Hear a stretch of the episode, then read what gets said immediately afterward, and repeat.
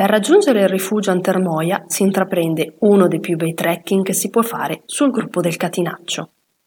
Partiti dalla seggiovia di Pera, siamo scesi al secondo troncone e abbiamo preso il sentiero delle leggende verso il rifugio Gardeccia in circa cinquanta minuti.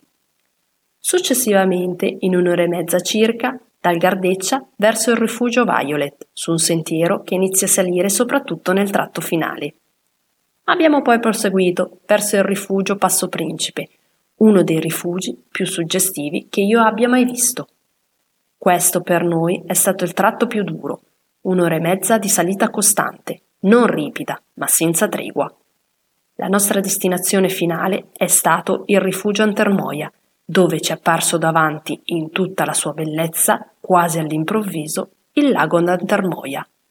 Essere quassù a duemilacinquecento metri, circondati da questi monumenti naturali che sono le Dolomiti, al tramonto è un'esperienza indimenticabile, così come dormire in rifugio e svegliarsi all'alba tra silenzio e magia del luogo.